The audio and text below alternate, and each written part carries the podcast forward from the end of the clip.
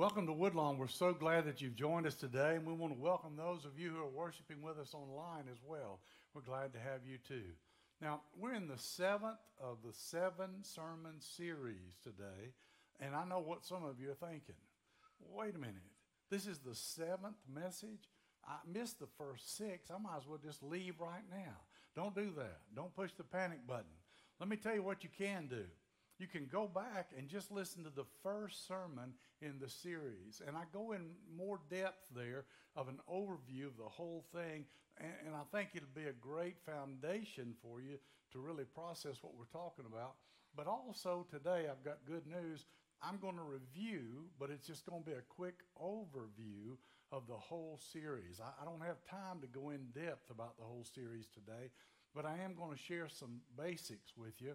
And then I'm going to take the second half of the message to challenge all of us to do four things as disciples of Jesus Christ. Okay? I want to thank both of you for responding to that. I feel so encouraged now to just go ahead and share my message. I, I can't really see you very well, and if I could, you've got masks on, so I don't know who you are. It's just really bizarre, isn't it? What if I wore my mask while I preach? That would really be different, wouldn't it? You, you have a hard enough time understanding me now, don't you? But you'd really have a hard time understanding me then.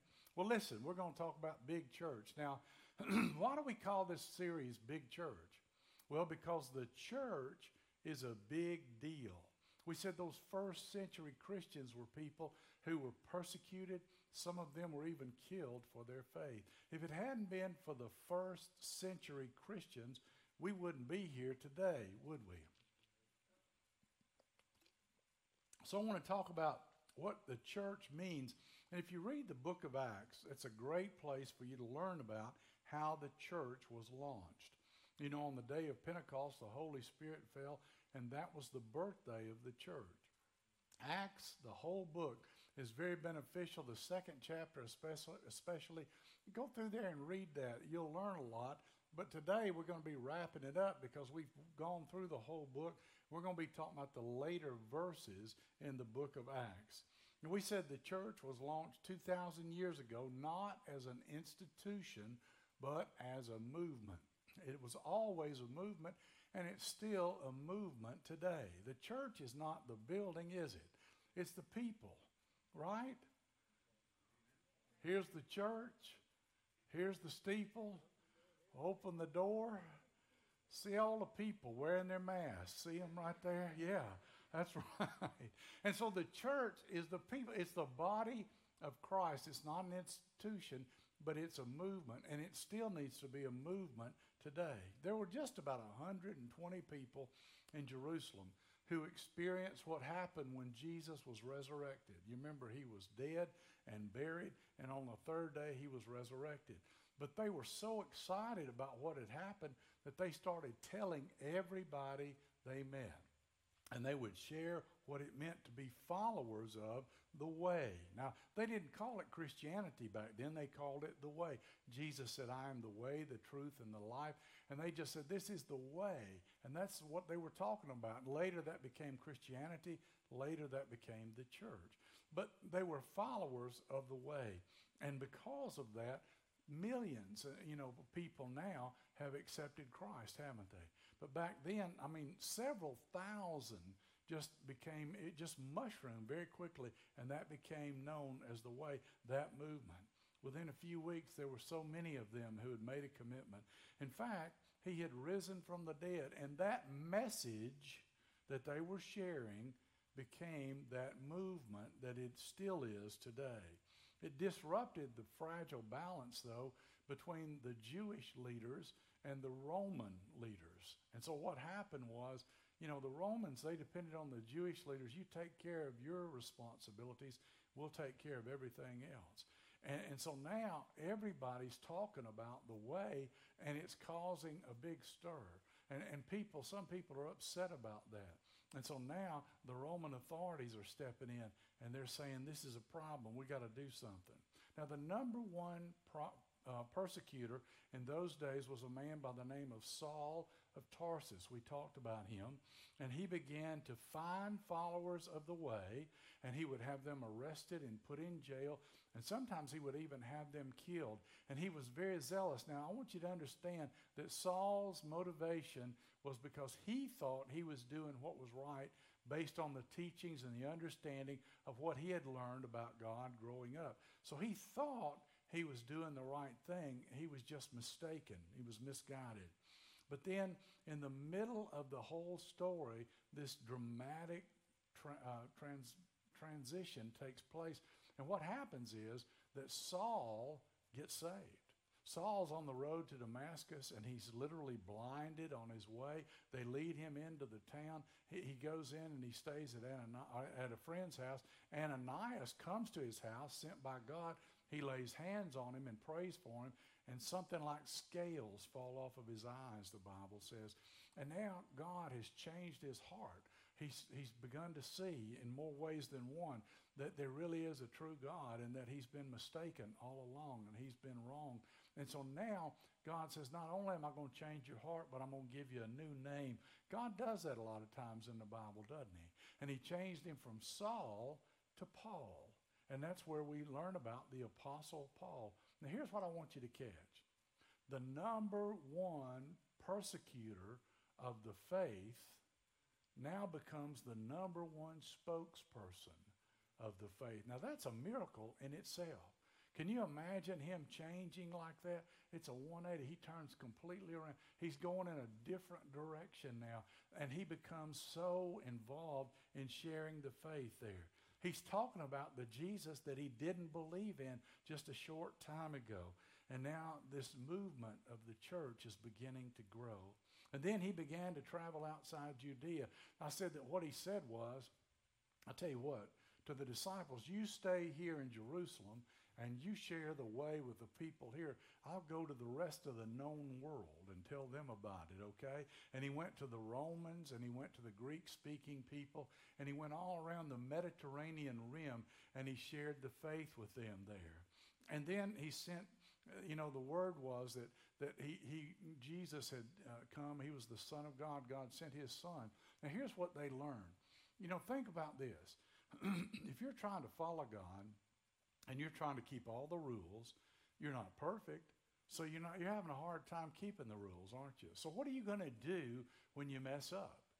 What are you going to do when you can't keep the rules? What are you going to do when you sin and you fail? They don't really have anything they can do.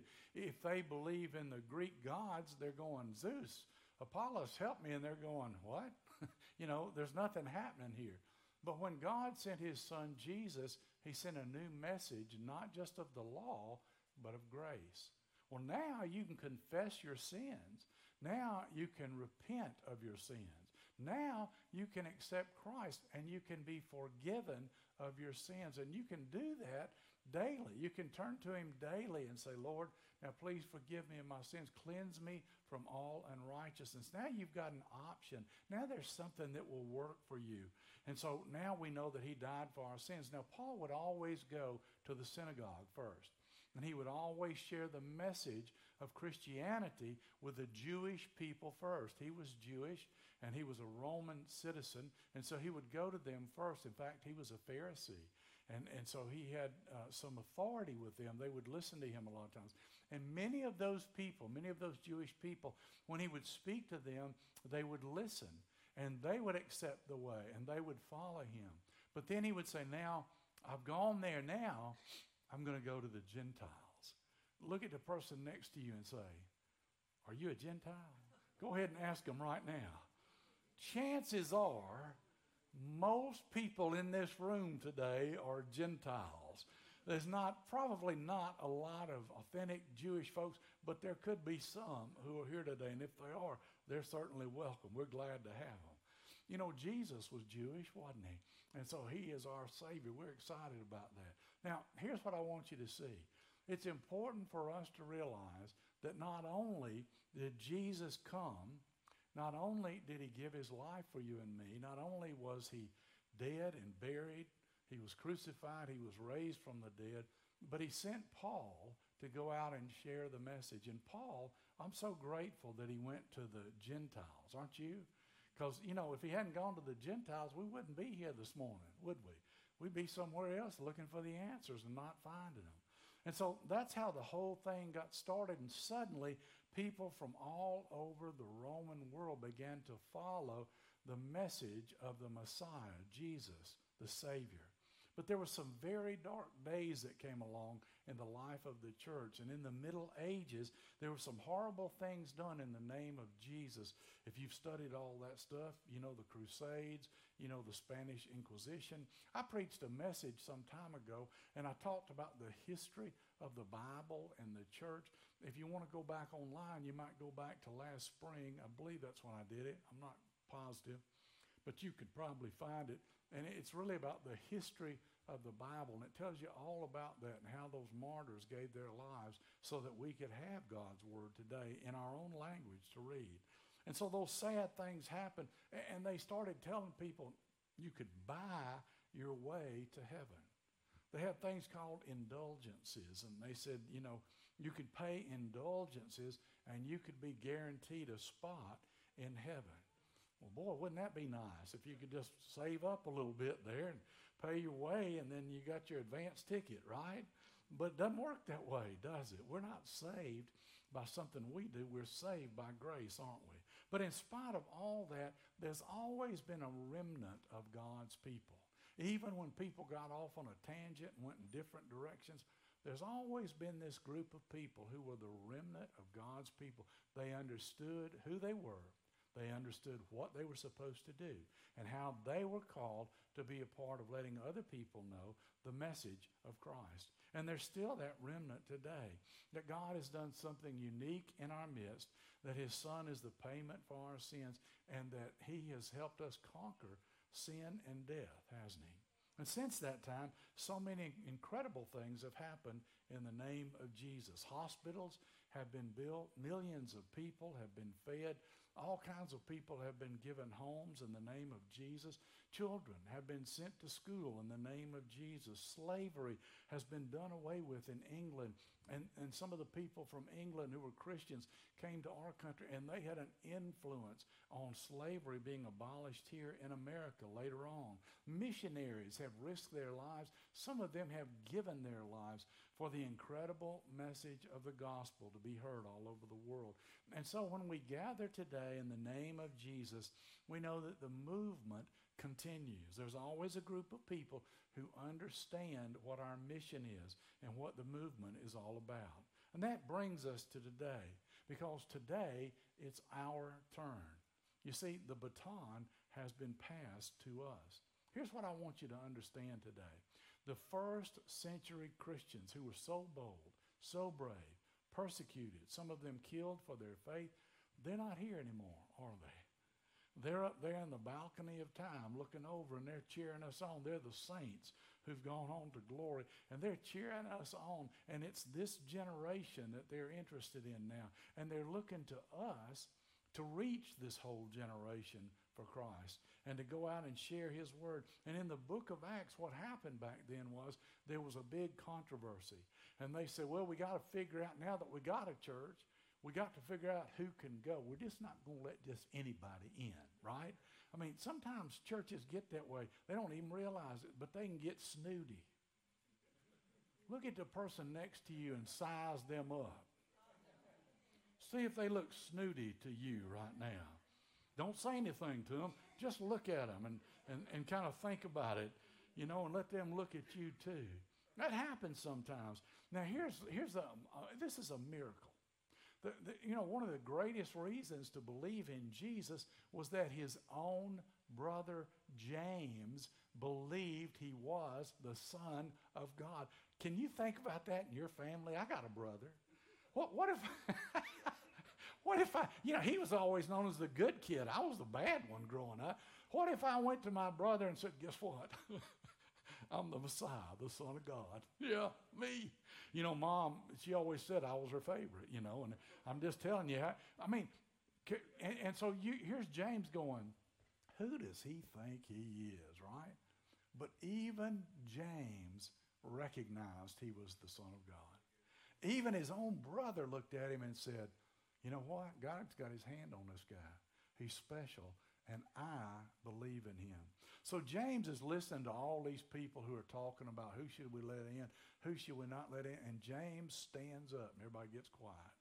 And he makes a little speech, and, and here's what he said It is my judgment, therefore, that we should not make it difficult for the Gentiles who are turning to God. Isn't that amazing? He's saying, listen, it shouldn't be any harder for the Gentiles to turn to God than it is for the Jews to turn to God. He said, we need to make it easy for people. We don't need to make it hard for them. In other words, we need to make sure we do everything we can to help them understand and make it simple. In the book of Acts, you know, the reason the message of Jesus survived the first century was because of those bold people who stood up and shared their faith and they took it on. You know, it was put on their heart to tell other people about Jesus, and that's what they did. And they just wouldn't back down, would they? No matter what was done to them, they just kept going, didn't they? The Apostle Paul started in Jerusalem, and we said that he just went out and he started starting little churches. Now, when I say that he went out and planted churches all over, you know, it wasn't like you could travel all over the Mediterranean rim and see these buildings, okay? That's not what happened, okay? The churches were just little bands of people, just little groups of people that he had shared the faith with, and they probably met in houses, and that's all they had back then. But he would just share the faith with them, and he would teach them, and then they would share the faith with others, and they would teach others. And, and it was word of mouth. That's how God did it, and he worked in their lives. But, but it was supernatural because it was just thousands overnight. I mean, it just, God's word just came forth, and like wildfire, the church grew. He called them churches. They were gatherings of believers, and it was a dramatic thing. Now, look at the person next to you and say, We have finished the review. Go ahead and tell them that right now. Go ahead and tell them. Yeah, and inside just do a little, yay, okay? Yeah, right. Because we're through the review part. Now we're at the challenge part, okay? That's number two. We're going to be challenged together. How does that affect us? What does that mean to us today? You know, uh, the way they taught us in seminary, would they would say, this is what the Bible says, now so what? So what? So what are you going to do with it? So how are you going to respond to it? So what difference does it make? And so I want to challenge all of us to do four things. This is how we can continue to share the message of Christ today. All right? Are you ready? Have you got your pencil sharpened? You got an ink pen? You got something to write this down with? You're going to remember it? How many of you are going to remember this? You know, everybody says that, but nobody will. They, nobody will remember. They'll leave and they'll go eat and they'll go, What was it I was supposed to remember? What, he, what was he talking about? So I want you to write it down for me, okay? First, we need to be bold in our invitation. We need to be bold in our invitation. When you have a party, do you invite people? Unless you have it by yourself, you do. That's right. You got to let people know, don't you? And so we want to be bold because the best thing that's ever happened to us is when we came to know Christ, right? And so we want other people to experience that. And we need to be bold and inviting them. What do I mean by that? I mean, that you think God puts people on your heart sometimes, and you think this thought I need to invite them to come with me to worship. And then you leave here after I get through, and you think you got this great memory, and you forget all about it because you go do your own thing. And then you come back next Sunday and go, oh yeah, I was supposed to invite so and so and I didn't do it. And, and so you've been thinking that all this time. God's been working on you, He's been talking to you. And so now you need to put that into action. And you need to be bold. And you need to go ahead and invite them to be a part of the church family. You know, you need to ramp up your boldness, and I'll tell you why. Because you and I need to look at the church through the lens of an unchurched person. Don't, don't look at it like you've been here forever. Look at it like you've never been. You're a person far from God. And how can we continue to make this a place for unchurched people? One of the things I try to do in my messages is I try to explain things to people that they may not know. I try to tell them things and teach them things that they may not understand. And you know, you may already know all that stuff, but they don't. And so they're first time people here every week. And so we've got to try to teach them and love them and show them what it means to follow Christ. And so we need to look at the, at the church and, and the service and the body of Christ as, as an unchurched person. Now, one of the ways I mentioned this the other day, one of the ways we need to do that is we need to make sure that we're a friendly church. Oh, yeah, we're a friendly church, you say, because I got my friends here and they speak to me and I speak to them, right? I mean, what more could you ask for? It's, it's good enough, isn't it? But what about those people who just walked in the door and they've never been here before? And I told you about a couple who came to this service and nobody spoke to them. Thank God they had been here before. They come every year, and so they knew that there were some friendly people here, but they didn't know. You know, that day they wouldn't know. And so try to find somebody you've never met before, somebody you've never spoken to before. And just go out of your way to be nice to them, to speak to them.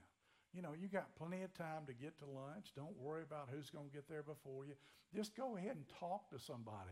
You can spend a little time together after the service and reach out to somebody because you'll continue to help us evaluate how sensitive are we to seekers, people who are looking for God, people who are looking for a relationship.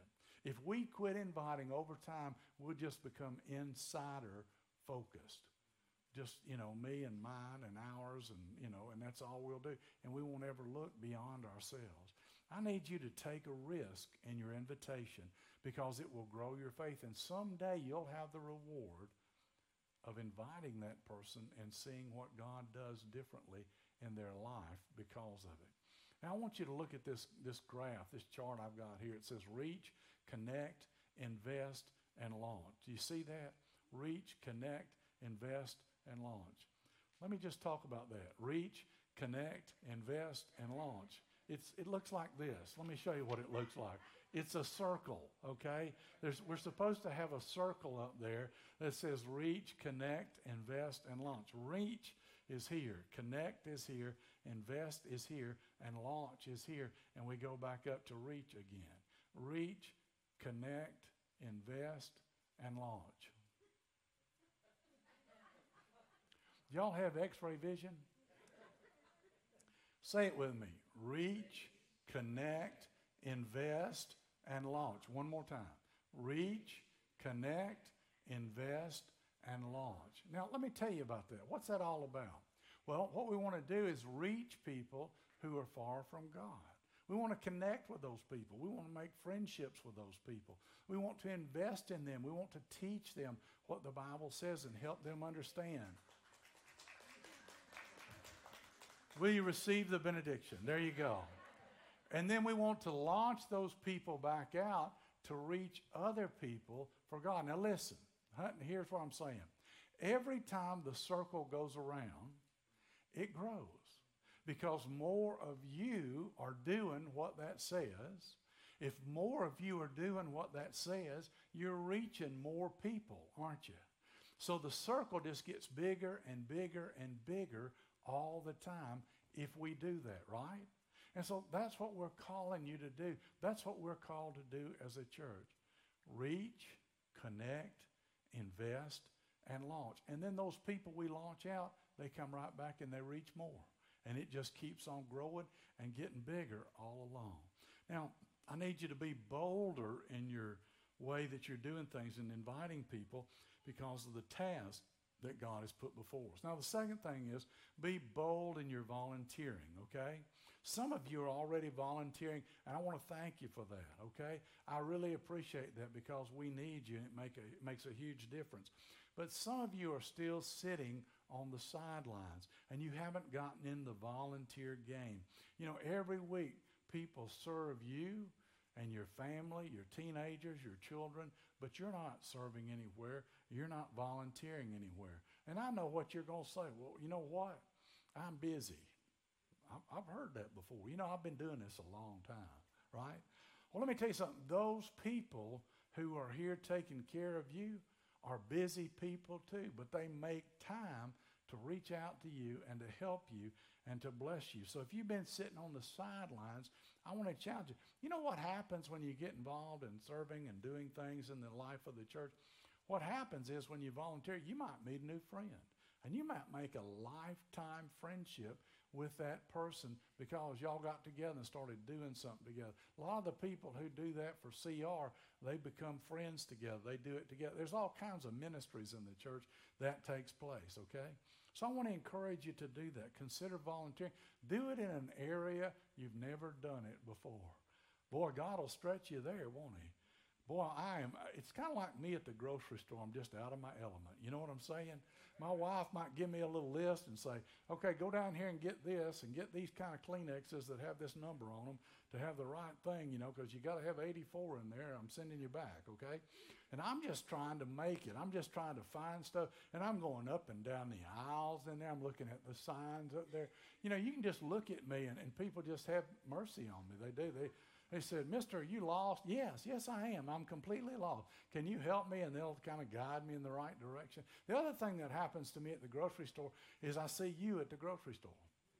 And somewhere I start over here in produce and I just visit with people. You know, I forget that I'm there for a purpose. And I get over here in frozen foods, take up an offering, right? Then I go on over here to the dairy section and I preach the whole message by the time I get through. And I've forgotten several things on the list. And then Laura has to go back and get all that stuff because I don't do it very well. Well, you know what? Volunteer for something that's out of your element, something you've never done before. It'll grow your faith, okay? And then take that step. It's an amazing opportunity that God has given us. Now, I want you to be bold in your giving.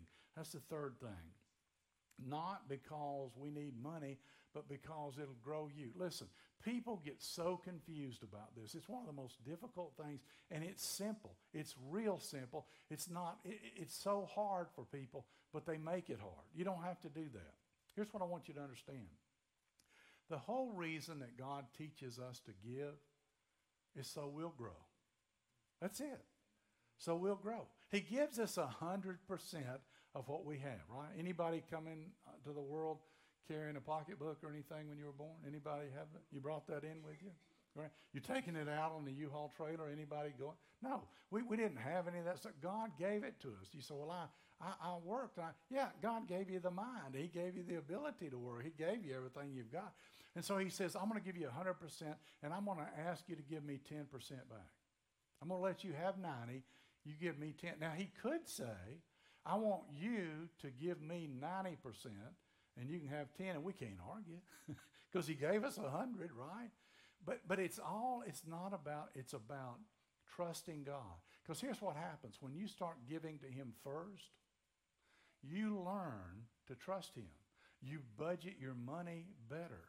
You take care of that, and then you're shocked at how God provides for you. I've had people over my ministry, I've taught them this, they've started doing it. They, they were percentage givers. They started giving a percentage. They had no clue, I mean, no background at all. Then they would increase the percentage. They got it up to 10%, and then they kept giving beyond that. Do you know what they did? They would come to me and they would say, Can I get up in church and tell my friends about this? I don't know why I didn't do this years ago. It's been such a blessing to me, and it's grown my faith in this area. And they get up and talk about it, you know? And, and so it's a, it's a blessing. Don't get hung up. Don't ever give because Joe said so. Okay? Don't, don't do it. Don't do it out of guilt. Don't do it because you think you got to. Don't do it because somebody twists you on. Don't do it. Just don't do it. Forget it. God loves a hesitant giver. Is that what it says? God loves a cheerful giver. The joy of the Lord is my strength. Let me tell you, it makes you feel good to give. It really does. You can ask little kids. You come in, you have the offering. What do children want? Give me some money. I want to give. Well, I'll put yours in for you. No, no. I want to do it myself. And they want to give, don't they? See, they know the joy of it. And so, what I want to challenge you to do is just be generous in giving. God's a giver, He gave His Son, Jesus gave His life, and He wants us to be like Him. And so, we learn that in the church, in history, you know, we could be the first church in history to quit taking up an offering. You know, in fact, we don't even do it now because we just have this little basket back there because we can't do anything because of COVID. You know, but those New Testament Christians, the first century Christians, man, they were generous. You read the book of Acts. One of the first things they did, they pooled their resources and they gave to any who had need. We say it? We give to any who deserve it according to my standards. Right? No. They gave to anybody who had need. Are you a tither? God bless you. Are you a percentage giver? Wonderful. Increase your percentage. Give. Be bold in your giving. And then the fourth thing, be bold in your prayers. Here's how I want you to pray. I want you to pray some bold prayers. I want you to pray for the teenagers and the adolescents in our country to be the next generation for God. I want you to pray for them that God will raise them up to be the church leaders of the future, the missionaries of the future, the people who are like those first century Christians. They're sharing their faith with others. That there'll be a generation who say, you know, I'm going to continue to be faithful to God after high school. And I'm just going to continue all the way through college. And I'm going to continue all of my adult life. And I'm going to be a person for God. That God would do something unique in the hearts and lives of teenagers in our country and in our church. And at the beginning of the series, we started by talking about the book of Acts. And we're going to wrap it up now. We're going to talk about the end of the book of Acts. And if you look at it, at the end of the book, Paul is under house arrest and he's in Rome, and he's inviting the Jewish authorities to come to him, and he's going to tell them who he is and why. And they're coming in and they're saying, We've heard a lot about you, and we've heard about this sect that you're a part of, the way, you know. And so we want to know about it. We're, we're really confused about it all. And Paul begins to preach the gospel to this Jewish crowd. Now, here's what happened. As he's preaching to them, he can see their eyes glaze over. He can see that they're not getting it. Did you know that preachers know that? Preachers, they can look at you and go, they're not getting it. They're not getting they're, okay, they're getting it, but they're not, you know. Really, you can see that. And so, and, and especially if you're sitting in an office one on one and you're going through the gospel, it's just zip, it's going right over their head. They're just not getting it. They just don't have eyes to see it. So here's what I want to challenge you to do today. I want you to know that you can get it. Paul was talking to these Jewish people and they weren't getting it. So here's what he said. He said, You know, I've got a heart for you, and I've been trying to talk to you, but now I'm going to go to the Gentiles. It says in Acts 28 28 this Therefore, I want you to know that God's salvation has been sent to the Gentiles, and they will listen. He said, Even if you won't listen, I know that they're going to listen and God has done something. And I've tried to share it with you, but the Gentile people are now who I'm going to talk to. And then in Acts 28 30, it says, For two whole years, Paul stayed there in his own rented house, welcomed all who came to see him. And what did he talk about? Every time they would show up, it says in Acts 28 31, he proclaimed the kingdom of God and he taught about the Lord Jesus Christ with all boldness and without hindrance. You see, all that's happened to him, but he just continues to be faithful. And I like that last part. He does it with all boldness and without hindrance. Nothing gets in his way, nothing stops him. He just wants to share this message. And then it, it, it goes on from there, and knowing that at any moment they could come and take him out of the cell and take him to that part of town where executions take place, and they could kill him. And ultimately, that's what they do without any fanfare or celebration. Probably early one morning, they lead him out and he knows where he's going.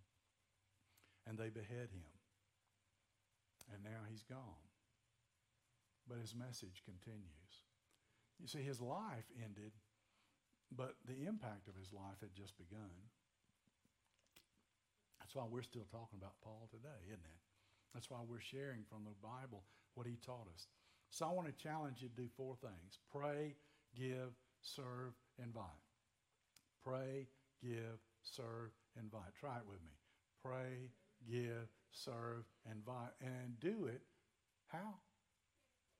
Boldly. Boldly. Yeah, do it boldly because how's the kingdom going to be advanced? How are we going to share the faith? How are we going to reach the lost? It's only if we are used by God. You see, that, that first century group, they're gone. The spokesperson, Paul, is gone. Now, who's going to be the spokesperson? Because I hope we have a lot of those spokespersons. I hope we're just filled with a church full of them. Let's pray together. Father, thank you so much that you give us the privilege to share the good news with others. Lord, I pray that we might do it now in Jesus' name. Amen.